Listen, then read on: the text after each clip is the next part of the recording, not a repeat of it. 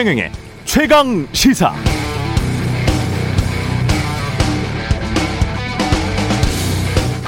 네, 50억 클럽 곽상도 박영수에 대한 검찰 수사 결과가 아직 안 나와서 전모는 파악되지 않습니다만 대장동 의혹과 관련해서 유동규와 김만배, 남욱 등이 2015년 정식 공모 절차가 진행되기 전에 자기 사람 심고 성남시 산하기관에 임원이 되어서 함께 짜고 사익을 도모한 것 같다. 이건 확실해진 것 같습니다. 과연 성남만 그랬을까? 산, 논, 밭이 아파트가 되는 과정에서 인허가만 받으면 땅값이 폭등해 부동산으로 땅 짓고 헤엄치기 장사해서 집값 올리고 운 좋게 집 하나 갖게 된 사람들은 돈 좀 벌었다고 좋아하고 집 못 가진 사람들은 상대적 박탈감에 노동의욕 상실하고 온 나라가 어디 부동산으로 돈 벌 곳 없나 살피게 되는 이런 구멍난 시스템을 어떻게 할 것인지 앞으로 이런 일이 발생하지 않으리라는 보장이 있는지 꼭 뇌물수수가 아니더라도 개발 폭리가 소수에게 돌아가고 있는 게 아닌지 국민들이 의구심을 느끼는 건 당연합니다. 지금의 무주택자들 뿐만 아니라 내 자식들, 미래 세대들은 과연 지금 이 가격에 내 집 마련 꿈이라도 꿀 수 있을 것인가? 불가능한 미래입니다. 대선 앞두고 대장동 의혹 밝히는 것도 중요하죠. 그러나 어떻게 하면 집값 잡을 수 있을지 그 대안에도 좀 집중해 줬으면 좋겠습니다.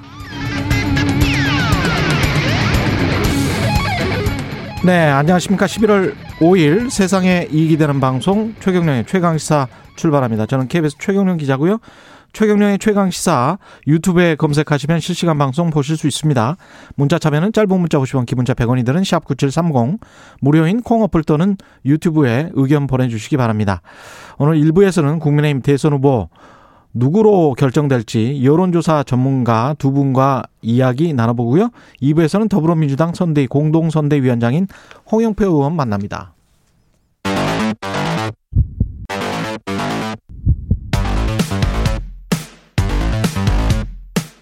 오늘 아침 가장 뜨거운 뉴스 뉴스 unboxing 네, 뉴스 unboxing 시작합니다. 민동기 기자 김민하 평론가 나와 있습니다. 안녕하십니까? 안녕하세요. 예, 두 분의 전문가가 또 뒤에 나오게 돼서 국민의힘 최종 경선에 관해서는 짧게 이야기하겠습니다. 최종 투표율은 63.8%였고요. 예. 그 지난 6월 전당대회 투표율하고요. 음. 2차 예비 경선 최종 당원 투표율을 뛰어넘었습니다. 역대 최고치 투표율을 기록을 했고요. 홍준표 의원은 투표율 65%가 되면 내가 압승한다라고 자신을 했고 윤석열 전 총 캠프의 권성동 의원은 10% 이상 포인트로 이긴다라고 이제 자신을 했는데 제 주변에도 뭐 방송 관계자라든가 전문가들 패널 분들 굉장히 많지 않습니까? 내기 합니까? 내기 많이 하더라고요. 내기 많이 하고 있습니까? 제가 어제까지 집계를 해보니까 예. 야 정확하게 5대 5로 나뉘더군요. 아, 진짜요? 네. 아하. 방송에 나오는 패널 전문가들도 네, 방송 관계자분들 이렇게 제가 제 주변의 사람들을 counting을 해보니까 방송용 멘트 아니죠? 아닙니다. 5대 5입니다. 아. 네. 지금 이제 예. 윤석열 전 총장 측은 조직표에서 자기가 우위다 이렇게 주장하고 있고 당원 조직표에서 우위다. 예. 홍준표 의원 측은 여론조사에서 내가 우위여서 내가 이긴다. 예. 그리고 당원 투표에서도 물론 이제 상당 부분 쫓아갈 수 있다 이렇게 얘기를 하는데 여론조사 결과 최근에 나온 거 보면은 윤석열 전 총장이 또 올랐어요. 음. 그리고 홍준표 의원하고 둘이 붙여놓으면은 그렇게 크게 차이 안 나거든요. 이런 거를 종합을 해볼 때 제 생각에는 뭐 윤석열 전 총장이 다소 이제 유리한 점이 있지 않나 이렇게 생각하는데 그럼에도 불구하고 변수가 많이 있으니까 예. 꼭 열어봐야 알겠다 이런 거고요. 일부에서 이제 우려하는 거는 똑같습니다. 민주당이 경선 끝나고 나서 원팀 걱정했듯이 이번에도 국민의힘도 원팀 걱정할 수밖에 없다. 이 얘기를 하고 있는데 음. 민주당보다 좀 더 방정식이 복잡할 것 같아요. 왜냐하면 민주당은 어쨌든 당내에 큰 블럭이 이제 이재명 후보에 대해서 어떤 그런 이제 비토 의견을 가졌던 거지만 지금 이 상황은 당 내외에 걸쳐 있는 이 원래 국민의힘 보수층이었다가 떠났던 그 지지층이 그, 어, 그 지지층을 어떻게 다시 데려올 거냐하고 같이 묶여 있는 문제이기 때문에 음. 좀더 이제 어려운 방정식을 푸는 그러한 과제가 남았다 이런 얘기입니다. 경선 끝나고 또 어떤 반응들이 나올지 그것도 참 궁금하고요. 대장동과 관련해서 더불어민주당은 민간 개발 이익 환수를 추진하는 내용의 법안. 지금도 민간 개발 이익 환수가 되긴 되죠. 그렇습니다. 예. 그 근데 이걸 조금 이제 강화하는 그런 내용인데요. 예. 어, 진성준, 박상혁 의원 등이 발의한 개발이익 환수법 개정안이 있거든요. 음. 지금 20에서 25% 정도 되는 민간의 개발 부담금 부담률을 최대 50%까지 끌어올리는 그런 내용이 핵심입니다. 이걸 예. 이제 정기국회 내에 추진하겠다라고 밝혔고요. 도시개발법 개정안도 추진하겠다라고 했는데 이거는 민관 합작 개발을 할 때 민간 사업자의 투자 지분하고 이윤율을 제한한다는 그런 내용입니다. 더불어민주당 진성준 의원하고요. 이현승 국민의힘 의원이 대표 발의를 했는데 이 법안을 보면 민간 사업자의 투자 지분을 50% 미- 미만으로 하는 건 똑같거든요. 그런데 이윤율 같은 경우에 진성준 의원 안에서는 총 사업비의 10%로 되어 있고요. 이현승 국민의힘 의원 안에서는 6%로 되어 있습니다. 예. 그리고 주택법 개정안 같은 경우에는 분양가 상한제를 적용하는 게 핵심인데 일단 국토부는 공공의 출자 비율이 50%를 초과를 해서 토지 강제 수용이 가능한 민관 공동 도시개발 사업에서는 이 분양가 상한제를 적용하는 그런 내용을 담았습니다. 일단 민주당이 어제 의총이 끝난 뒤에 기자들에게 정기국회 내에 초과이익 환수법을 반드시 통과시키겠다 이렇게 강조를 했습니다. 그러니까 이게 기본적으로 이제 지난번에 대장동 사태 관련돼서 대장동 개발의혹 관련돼서 진성준 의원이 아, 이전 정권에서 이제 취해졌던 여러 가지 이제 제도적 변화나 이런 것들이 이 대장동 개발 세력에 어떤 빈틈을 만들어줬고 더 키워졌다 이렇게 지적한 바들이 있었기 때문에 그 점에서 이제 빈틈을 좀 제도적으로 메우는 그런 이제 조치를 취하겠다라고 이제 하는 그런 법안 내용이고요. 그리고 민주당이 추진하는 법안도 있지만 정부가 지금 내놓은 그런 법안도 있습니다. 그래서 국토교통부가 이 내놓은 법안도 이제 비슷합니다. 근데 도시개발 사업에 한해서 이제 공공성 강화 방안이 필요하다라는 건데 즉 지금 이제 공공이 강제 수용해가지고 어이 개발하는 그런 방식 중에 도시개발 이 부분에 있어서의 빈 구멍이 있었기 때문에 이걸 메우겠다라는 취지거든요. 그래서 대체적으로 이제 유사해요. 또 대장동 개발과 같은 이런 방식이 또 논란이 되는 거를 방지하겠다는 차원에서는 저는 뭐 필요한 이제 법안일 거라고 생각을 하는데 문제는 이제 그러면 이거를 여야 합의라던가 이런 틀을 통해서 이제 처리를 해야 될 텐데 음. 국민의힘은 여기에 대해서 이제 반대하는 입장 입니다. 왜냐하면 이렇게 이제 공공성을 강화해 가지고 이제 아, 공공이익을 더 환수하는 것 뭐 그렇게 얘기할 수 있겠지만 결국 이제 민간 참여가 그러면 저조해지고 민간에 이제 좀 이익을 안겨주는 그런 유인이 없는 상황에서 도시 개발이 이제 좀 어, 순조롭게 될 수 있겠느냐 이런 주장을 지금 하고 있는 건데요. 그러다 보니까 국토의원들 중에 민주당 소속인 의원들이 이제 기자회견들 열어가지고 음. 분명히 대장동 개발 의혹에 대해서 문제라고 그렇게 얘기를 했으면서 왜 이 법에 대해서는 대안도 내놓지 않고 반대하는 것이냐라고 반발하는 이런 상황이 이루어지고 있거든요. 그래서 아마 이걸 국회에서 처리한다고 하면은 우리가 지금까지 본 구도하고 비슷한 구도가 또 펼쳐질 것 같습니다. 여당은 대장동 개발이 문제라고 하면은 대안이 필요한데 왜 대안을 내놓지 않고 발목만 잡느냐 이렇게 갈 거고요. 국민의힘은 이 대장동 개발 의혹의 몸통은 이재명 후보인데 그거를 보호하기 위해서 이런 법 처리를 주장하는 거 아니냐 이렇게 될 것 같아요. 네. 이재명 후보에 관해서는 그게 만약에 몸통이라면 그거는 그거대로 수사를 해야 되는 것이고 그렇죠. 그렇죠. 이것과 관련해서는 법 제도는 좀 완비할 게 있으면 좀 보완해야 되는 거 아닙니까? 그렇습니다. 그럼 그거 그대로 하고 이거는 이거 그대로 하면 되는 거 아니에요? 그래서 예. 어, 이재명 후보를 공격하기 위해서 국민의힘이 지금까지 동원했던 그런 논리 있지 않습니까? 예. 그게 이번에는 오히려 국민의힘의 발목을 잡을 수 있다 이런 비판도 나옵니다. 사실은 이게 우리가 일상적으로 이제까지 쭉 써왔던 로또 아파트라는 거 있지 않습니까? 그 로또 아파트는 안 된다라는 논리잖아요. 그럼 분양가가 시세에 맞게는 그래도 나와야 된다라는 논리지 않습니까? 거기에는 땅값과 건축비를 그 정도는 보장해 줘야 된다라는 건설사들의 논리가 다 있는 음, 것이고 그렇습니다. 건설사들의 그 논리 안에는 건설사들이 건축비로 먹겠습니까? 사실은 그 건축비에는 땅값이 숨어 있어요. 그렇습니다. 땅값의 개발 이익이 숨어 있고 그거를 시행사 보통 뭐 재건축이나 재개발 조합 또는 뭐 토지 수용한 이번에는 뭐 나무기랄지 김만배랄지 이런 사람들 이 시행사들이 누리, 누리는 거대한 땅값의 시세 차익 차익이 일부가 이전이 되는 거예요 건축비로. 음. 근데 그걸 알 수가 없죠. 다 섞어놔 버리니까. 음. 그렇죠. 예. 그러니까 이게 다시 분양 원가, 건축비 공개 이런 거랑 수십 년 동안 지금 논의된 거 아닙니까? 근데 이걸 다 섞어 놓고 모르게 하고 그다음에 언론에서는 로또 아파트는 안 된다라고 하면 분양가를 계속 올리겠다는 이야기밖에 안 되고 음. 건설사들 이익과 시행사들 이익 그러면 땅값의 시세 차익은 계속 보존해 줘야 된다. 하지만 아파트 값은 잡아라. 이런 논리가 성립을 하거든요. 네. 그렇습니다. 그게 어떻게 논리가 성립이 됩니까? 그렇게는 할 수가 없죠. 그래서 그런- 뭔가를 잡아야 되겠죠. 아이러니하게도 언론들은 지금까지 예. 그런 주장을 계속 해왔습니다. 그러니까 그런 모순이 있다 보니까 자기들이 광고주가 그 건설사들 위주니까 그런 거 아니에요? 그렇죠. 예.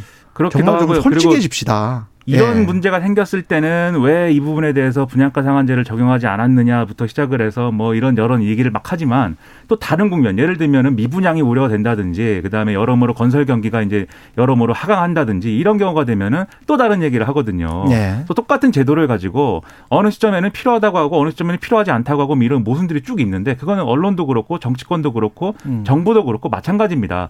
그래서 사실은 지금 뭔가 어 이렇게 계속해서 제도를 개선시켜 나가면서 더 나은 상황을 우리가 만들어가는 데에 이제 좀 합의하고 지금 그렇게 되고 있다라고 인식할 수 있어야 되는데 아니거든요. 앞으로 갔다 뒤로 갔다 그렇죠. 좌측으로 갔다 우측으로 갔다 그 상황에서 그 빈 긴 빈 구멍들을 화천대유 일당들 같은 사람들이 찾아내가지고 그럼요. 그걸 막 이렇게 어, 이익을 얻고 있는 거잖아요. 계속 법제도를 바꾸고 그 법제도를 바꾸면서 국민들이 법안 보는 사람들도 거의 없지만 법안이 아니고 규칙이랄지 시행령이랄지 이상한 부분에서 슬쩍슬쩍 바꿔가지고 개발 이익을 이제까지 다 보존해 줬지 않습니까? 솔직히. 음, 그래서 그 부분에서 예. 이제 이 제도적인 보완이 당연히 필요하고 해야 예. 되지만 그것에 더해서 이제 언론이나 좀 사회적인 논의를 통해서 짚어볼 대목은 개발이라는 것은 모든 개발이 다 필요한 거냐. 그러니까 개발이라는 거를 지금과 같은 방식으로 꼭 해야 되는 거냐. 개발은 누구에게 이익을 어떤 이익을 주기 위해서 하는 거냐. 이거를 이제 물어야 되는 것이고 거기에 맞는 개발 방식이 필요하다라는 거에 대해서도 좀 논의가 확대돼야 될 것 같고요. 예. 그리고 이제 화천대유가 물론 이제 하나의 또 빈틈이라는 건 지분을 얼마 갖지 않은 이제 어떤 시행 주체가 너무 큰 이익을 얻어갔다 뭐 이게 있지 않습니까? 그래서 이번에 이제 좀 법 제도 개선에는 그 부분도 이제 포함이 되어 있는데 예. 최소한 그런 부분에 있어서라도 어쨌든 보완을 할 수 있도록 음. 국민의힘이나 이런 부분들의 협조가 좀 필요하지 않을까 생각을 합니다. 예. 유동규가 압수수색을 당하기 전에 정진상과 통화했다. 이명박의 측근인 정진 이명박이 아니고요. 아, 이재명. 이재명 이재명. 이재명 후보의 측근인 두 글자가 같다 예. 보니까 혼동이 일어날 아, 수가 있어요. 혼동하네. 네. 저도 이제 최경영의 최강 시사인데 최경영의 최, 최경영 시사라고 할 때가 많이 있습니다. 네. 최경 시사, 아, 예, 죄송합니다. 최경영의 최경 예, 시사. 예. 정진상 씨는 측근이라고 그 말해도 좋아요. 말, 그 말하는 게 맞는 것 같고 이재명 후보의 측근인 정진상과 통화했다. 이 보도가 계속 줄을 잇고 있네요. 이게 어제 동아일보가 처음으로 보도를 하고 이제 예. 계속 파문이 확산이 되니까 정진상 부실장이 이렇게 해명을 했습니다. 언론 보도를 당시 확인해야 하는 위치에 있기 때문에 음. 그래서 전화한 게 전부다라고 얘기를 했고요. 일단 뭐 5분도 채 통화를 못했다. 잠이 덜 깬 것 같아서 나중에 통화하자고 했다. 이렇게 얘기를 했거든요. 음. 그런데 오늘 조선일보를 보면 7분간 통화했다라고 지금 보도를 하고 있습니다. 5분이 아니고 7분이었다. 네, 그리고 이제 유동규 전 본부장 같은 경우에는 이 검찰 수사가 본격화된 지난 9월 초에 전화번호를 바꿨습니다. 그때 바꾼 다음에 정진상 부실장에게 전화를 걸었다라고 하는데요. 음. 주로 이제 통화 내용은 자신을 믿어달라 이렇게 억울함을 호소했다라고 하고요. 어, 정진상 부실장이 어제 이제 동아일보 보도 이후에 한 6시간 만에 입장문을 내놨거든요. 당시 녹취록이 언론에 대대적으로 보도가 되는 그런 상황에서 평소 알고 있던 유동규 전 본부장의 모습과 너무 달라서 예. 직접 확인이 필요하다고 판단해 통화했다라고 밝혔고요. 통화에서 본인은 유동규 전 본부장에게 잘못이 있다면 감추지 말 것, 그리고 충실히 수사에 임할 것을 당부했다고 밝혔습니다. 그러니까 지금 정진상 실- 전 실장이 해명대로 하면은 이제 문제가 없을 텐데 언론이나 또는 이제 야당에서 이제 의심하고 우려하는 것은 전화를 해서 이 상황에 대한 어떤 증거 인멸이라든지 그리고 어떤 말 맞추기라든지 이런 것들에 대해 뭐 논의를 했다든지 또는 이러저러한 방식으로 뭐 증거 인멸을 교사하거나 뭐 지시를 했다든지 뭐 이런 부분들에 대해서 의심하고 우려하는 거 아니겠습니까?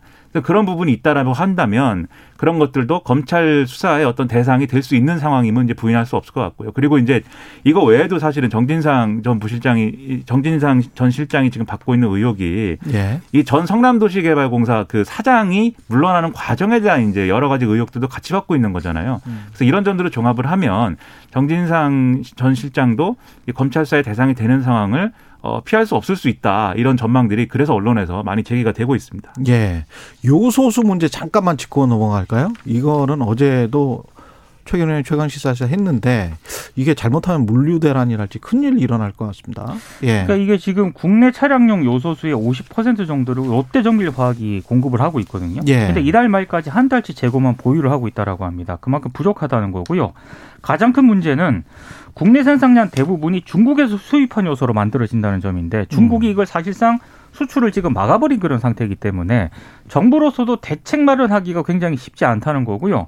그러다 보니까 특히 이제 현장 화물이라든가 중장비 기사들이 있지 않습니까? 이분들이 요소수를 굉장히 많이 쓰는데 원래는 한 한 통 이게 10리터 정도 되는 게 6천 원에서 만 원 정도 했거든요.